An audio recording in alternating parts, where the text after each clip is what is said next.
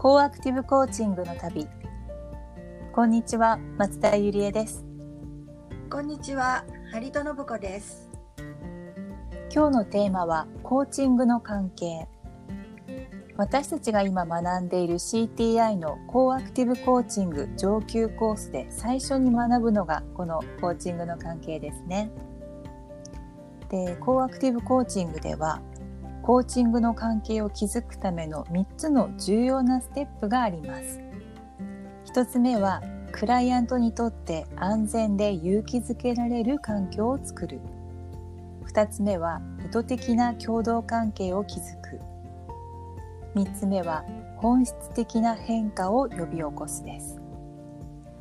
ではこの3つのステップを踏まえて今回の上級のモジュールで特に重要だと感じたことや学んだことについて2人でお話ししていきたいと思います。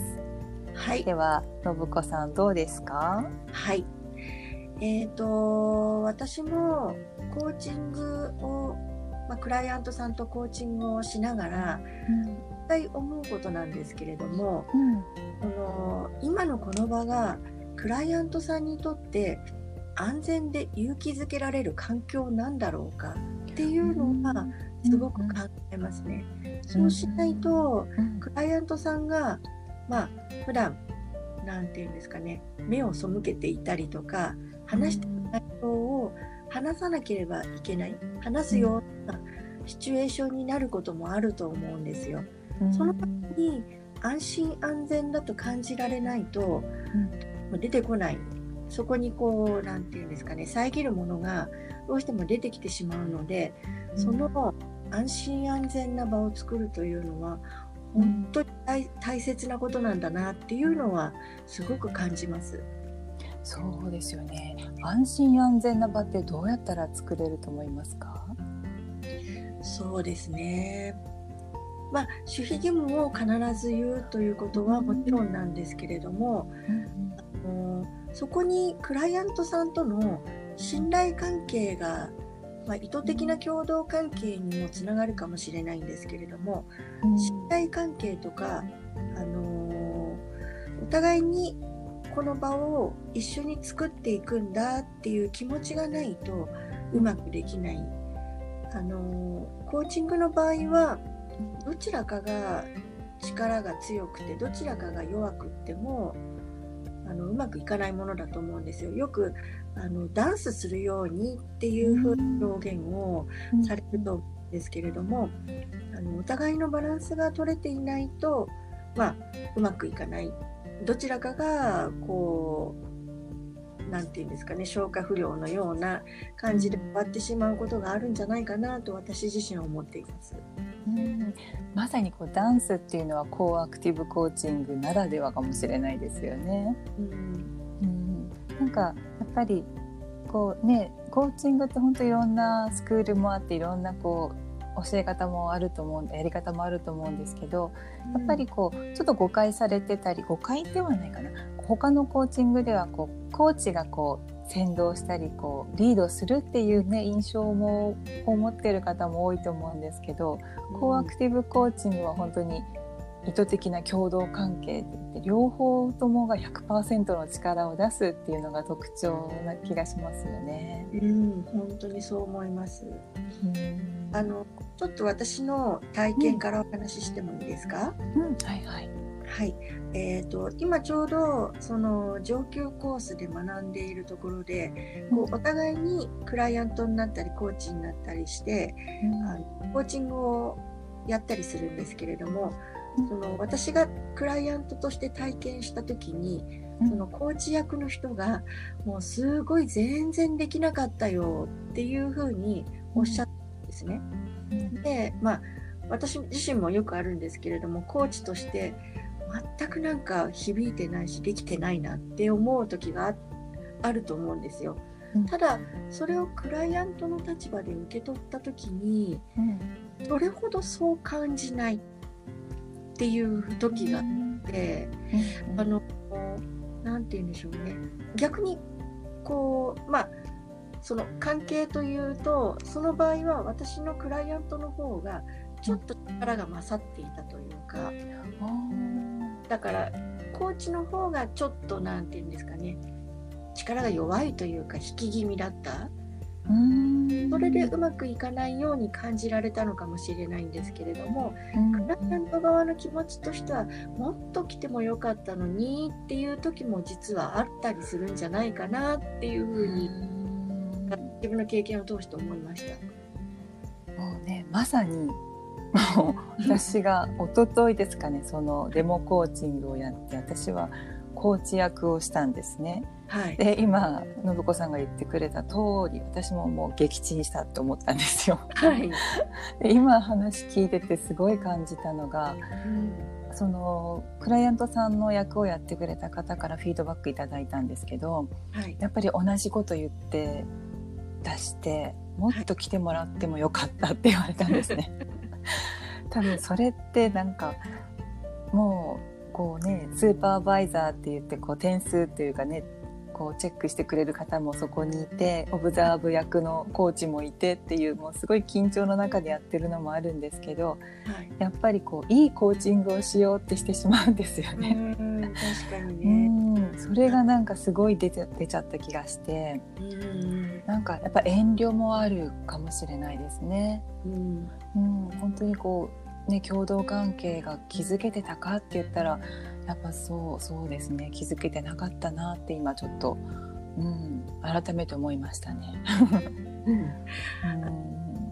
最初にあったそのコーチングの関係を築くための3つの重要なステップのうちのうん、の本質的な変化を呼び起こすっていう3番目にありますけれども、うん、あのそこの意図的な共同関係がバランスがうまくいっていないと本質な的な変化っていうのは呼び起こせないしこれって私はそのコーチングを経験して思ったのはクライアントさんだけの本質的な変化ではなくコーチ自身も本質的な変化っていうのが一緒に起きてくるんじゃないかなって思うんですよね。あなるほど、はい、そうですね。うんうん、なんかそうですね。私もこの、ね、3つのステップに全部に関わるのかもしれないんですけど、はい、そのあのコアクティブコーチングの4つの礎っていうものの中に、はい、NCRW といってこう、想像力と最地にあふれ欠けるところのない存在っていうことをね信じるものがあるんですけどね、はい、それがやっぱりクライアントさんにその NCRW をもう信じきらなきゃいけないと同時にコーチ自身も自分が NCRW だって本当に信じてないとこういいコーチングができないっていうところもあってやっぱりクライアントだけじゃなくてコーチも本質的に変わっていかないと、うん、いい関係は作れないのかなって今すごい思っていて、はい、うん、でまさにその私が撃沈したコーチングの時にね、はい、スーパースーパーバイザーからのフィードバックで、はい、クライクライアントさんをね救おうとしなくていいよって言われたんですよ。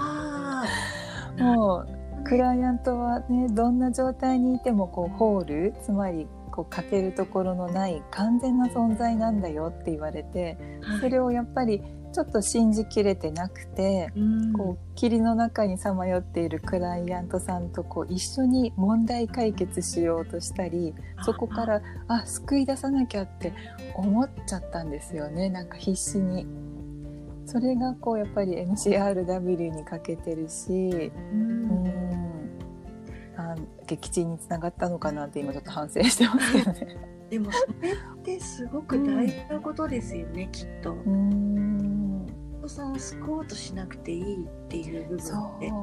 どうしてもこう何かクライアントさんのためにとかうんうん、ってることをどうにかしなきゃっていう気持ちってどこかにあるんですけれども、まあ、うん、そのクライアントさんももしかしたらそういうコーチングってそういうものなんじゃないかっていうふうに勘違いかもしれないけれども、でもそうではなくクライアントさん自身がもうちゃんとは持ってる答えを持ってるんですよね。これをどこまでこうコーチが引き出してあげられるかなのかなというふうにちょっと思いました。うん多分ねそのコーアクティブコーチングは特にそうやってこうなんだろうも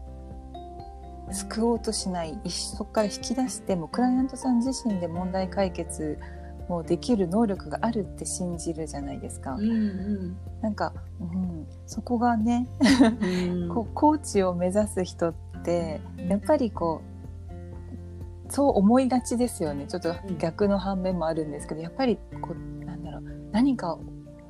お手伝いじゃないですけど何か力になりたいとか、うん。目の前の人を笑顔にしたいって思う人がやっぱりコーチになってる方多いのでどうしても意識しないとそうなっちゃうんですよね共感しちゃったりとか。ねそう確かに。なんかスーパーバイザーにね言われてもう一つすごい心に残ってるのがうんあのクライアントさんをホールドするけどテイクケアしないよって言われたんですよ。あ なるほどと思ってテイクケアする必要ないんだ。こうお世話したりとか、ーうん。なんかしてあげる必要ない。単にもホールドしてそのそこに共にいることなんだなってうん。すっごい学びましたね今回の撃沈で。なるほど。あうの、あんまりこうコーチ自身の撃沈ってうん。いい、なんていうんですかね。もう本当に辛い辛いというか あもうどうすればいいんだろうっていうふうに思いますけれどもそれはそれでちゃんと学びにつながってるっていうそういうことですね。そうですね、うん、あとはクライアントさんがどう感じてるかってまた別物っていうのはね実はあるんですよね。うん。コーチが撃沈と思ってもうん。クライアントさんは、まあ、そそんなコーチングでもそこから学んだりとかね、うん。本当にこう一方からじゃ分かんないこともね本当生ものだなって思っていて。そうなんかこのうん一生懸命ダメって思いながらもやり続けてたことで私自身のクライアント経験を通してうん。すごい気づきがいくつもあったんですよ。うん。なので全くダメじゃない普通のコーチングと何も変わらないというか、うん。そっかそっか。そうですね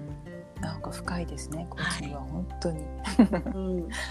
はいじゃあね今日はコーチングの関係についてお話ししたんですけどはい、じゃあ次回はどうしましょうかね？はい。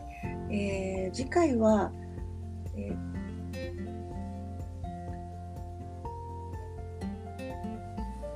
次回ーそうですはあね、えうん。ー、の礎。あ四つの自然はい、についてテーマにお話をさしていこうと思います。はい。コーアクティブコーチングの旅ご視聴ありがとうございました。ありがとうございました。